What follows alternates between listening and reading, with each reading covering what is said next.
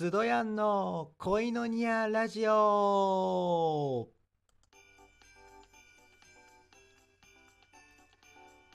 はい皆さんシャローム。皆さんお元気ですか？スドヤンです。恋の恋のニアラジオ。今回もよろしくお願いいたします。えっ、ー、とまあちょっとねクリスマスシーズンということでちょっと BGM もねクリスマス風にしてみました。いかがでしょうか？はい。えっー、と今日はまあ何話そうかなと思うんですけれどもあの以前私の教会の、まあ、クリスマス発表会の中継をお届けしたんですけれどもその中にあのラップであのある寸劇をやったんですけれどもそれはあのクリスマスキャロルっていう演劇をしました。はい。であのこのクリスマスキャロルっていう劇ねお話なんですけれども皆さんはご存知でしょうか？今日はまあちょっとそんな話をしようかなと思ってます。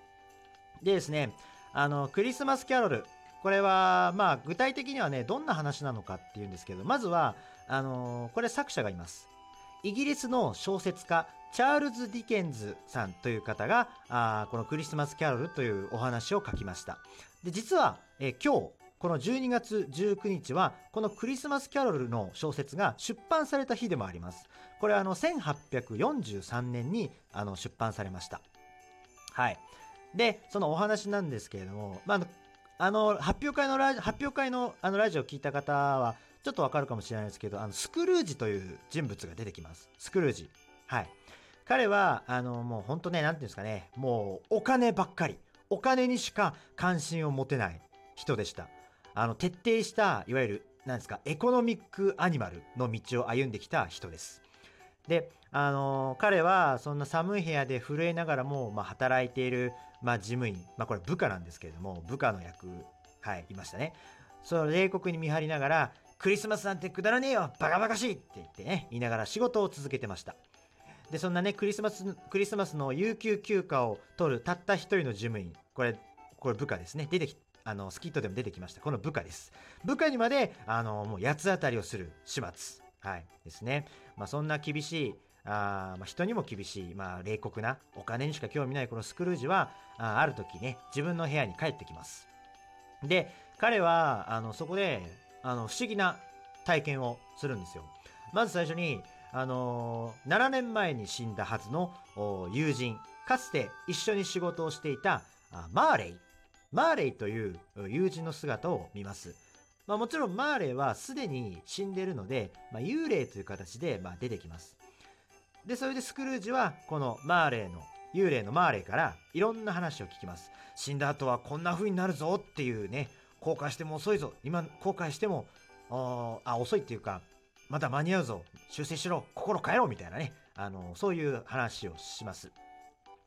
でその時のマーレの姿はどんな感じかっていうと、まあ、こう生きていた時に行った、まあ、その行いに応じて何ですか体中鎖でつながれたりとか苦しみの中を休みも休みもなく安心感もなくこう悔いの心に苛まれながら歩まなければいけないそんなこう死後の世界そしてマーレー自身もそんな苦しみの中で鎖につながれて生活生前の生活を悔いているっていうことなんですね。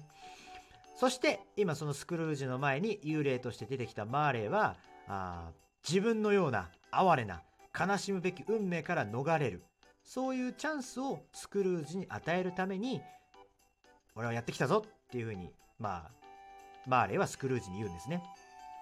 そしてマーレーはこの後3人の、まあ、精霊精霊を呼び寄せます。はい。でまず最初にやってきた精霊はスクルージの過去。スクルージの過去を映し出します。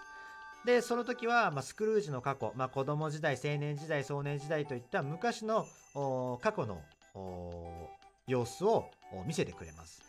その昔のスクルージはもう本当に優しくてみんなから親切されたりとかもう本当にクリスマスを楽しく、うん、準備したり過ごしたりしていましたはい昔はそういう人でしたはいその後に2番目の精霊がやってきます。2番目の精霊はスクルージの現在の姿を表してます。今クリスマスをお祝いしている人たちのところにところのああすいません。今クリスマスをお祝いしているあの部下とかいろんな人の様子を見せます。なんあお前なんて幸せそうなのか。でもスクルージお前はどうだ？お前はどうだ？っていうふうにね、一人で過ごしてて寂しくないか？みたいなね。これが今の状態だ、スクルージっていうふうに、まあ言いますね。そして最後、3番目の精霊がやってきます。3番目の精霊は、あの、スクルージの未来の姿を見せています。つまり、死後ですね。死んでしまった。スクルージが死んでしまった後の世界を見せます。そこには、スクルージの知っている人たちもいるけれど、こう、でも、みんな死んだスクルージの悪口を言ってます。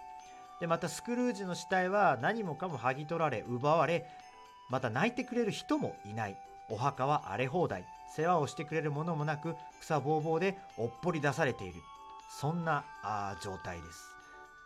そしてさすがにこの未来を見せつけられたスクルージはもう唖然としてもう本当にああどうしようっていう風にねあの恐怖に苛まれますそしてそしてえー、朝がやってきますはいあまあ寝てた時なんですねはい寝てる時にマーレ幽霊のマーレと3つの精霊が見せてくださいました。で起きたスクルージはあこの出来事を通してあの心から反省してこう自分の今までの生き方が間違っていたたったお金ばっかりの生活執着していた自分の生き方を反省しました。そして、えー、自分の心を悔い改めて心を入れ替えて、えー、今度はみんなのために何か良いことをしようと決意します。でちょうどその日がクリスマスでした。はいなのでクリスマスあのー、ちょうどクリスマスの日だったので彼は喜びを持ってみんなに挨拶したりもう部下にもちゃんと休暇を取ってあげたりとか、はい、給料をアップさせたりとか、また、あ周りの人々にいろんなもなんかこう、ものをプレゼントしたりとか、はい。そういうふうにスクルージは周りの人々から親切にする、そういう心に変えられたというお話です。それがクリスマスキャロルです。はい。まあ、そんな、いやあのそんなお話をあのこの前発表会の時には、まあ、5分程度に収縮して、まあ、ラップ調で、はい、あの、やってました。はい。皆さん分かりましたかね？で、あの、この物語を通して、この作者、作者のディケンズさんはこんな風に言ってます。もし、生きている人間でクリスマスの祝い方を知っているものがあるとすれば、彼こそ、スクルージこそ、その人だ、といつも言われていた。私たち私たちについても同じことが言われますように、私たちの全てのものがそうなりますように。はい、ということでね。で、クリスマスはやはりこう単なるお祝いじゃないんですよね。神様の御子、イエス・キリストの誕生をお祝いする日であります。あ私たちの救い主としてイエス・キリストがこの世に誕生しました。そんな中、こう、まあ、クリスマスの祝い方は様々ですけれども、自分の在り方、自分の今まで歩んできた生き方をある意味見つめ直す機会にもなるんじゃないでしょうか。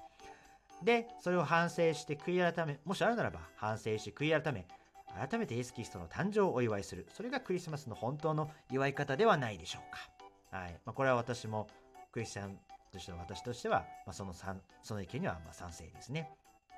スクルージの場合は、今までお金儲けの人生、お金のことばっかりの生き方、お金さえあればいいっていう人生だったんですけど、それに見切りをつけて、心から悔い改めて、クリスマスの朝には新しいスクルージとして生まれ変わりました。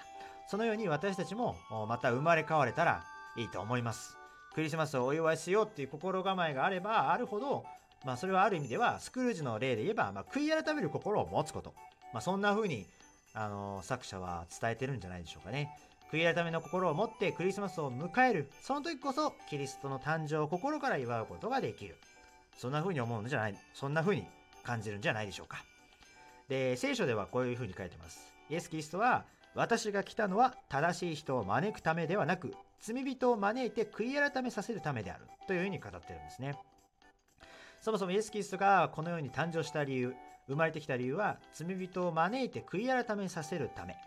悔い改め、まあそれはスクルージのようにやり方を方向転換する。生き方、心の在り方を方向転換するというふうに言われます。今まで自分中心に生きてきた生き方から神様の方に目を向けて方向転換して生きていくことっていうことなんですよね。だからスクルージもお金中心の生き方から、生き方から人を思い得る優しさ、いたわり、なまあ、人に親切にしていく、そういう心に、そういう歩みに心を変えられていきました。はい。で、まあ、それを私たちも、こう、私たちも自分の中でこう聖書の観点から言うと罪罪を犯したなっていうのがあるならば私たちも悔い改めの心を持ってまあぜひイエス・キリストに神様へと目を向けてみてはいかがでしょうか。そして人に優しくできる思いやり思いやりのある新しい人生と歩み出せればいいのではないでしょうか。そんなことを感じながら今年のクリスマスぜひあクリスマスの本当の意味を考えてみたらいかがかなと思います。はい。最後はまあなんかあの、ちょっと説教っぽくなっちゃって申し訳ないんですけれどもまあとにかくこうクリスマスキャロルはあそんなお話でありますはい。クリスマスととても関係の深い、まあ、キリスト教とのとても関係の深い、あの、ストーリーです。はい、皆さんいかがでしたでしょうか？よろしければね、あの、いろいろとこれ、小説だったり、あと、動画でもアップされてます。結構子供、子供が見る、子供が見る絵本みたい、絵本チックな感じで、あのー、そういう動画も YouTube なんかでアップしてるんで、まあよかったら、具体的にはどんな話なのか、絵を見て、あの、ぜひチェックしてみてください。はい。じゃあ今日はここまでにしたいと思います。クリスマスキャロルご紹介させていただきました。ね、クリスマスシーズン、まだまだ盛り上がってる時期ですけれども、たまにはあ聖書やキリストのキリストの誕生を考えながら、ぜひクリスマスを過ごしてみてください。それではここまでご視聴、あご傾聴ありがとうございます。あなたは愛されるために生まれた人です。それでは皆さん次回会いましょう。シャローム and メリークリスマス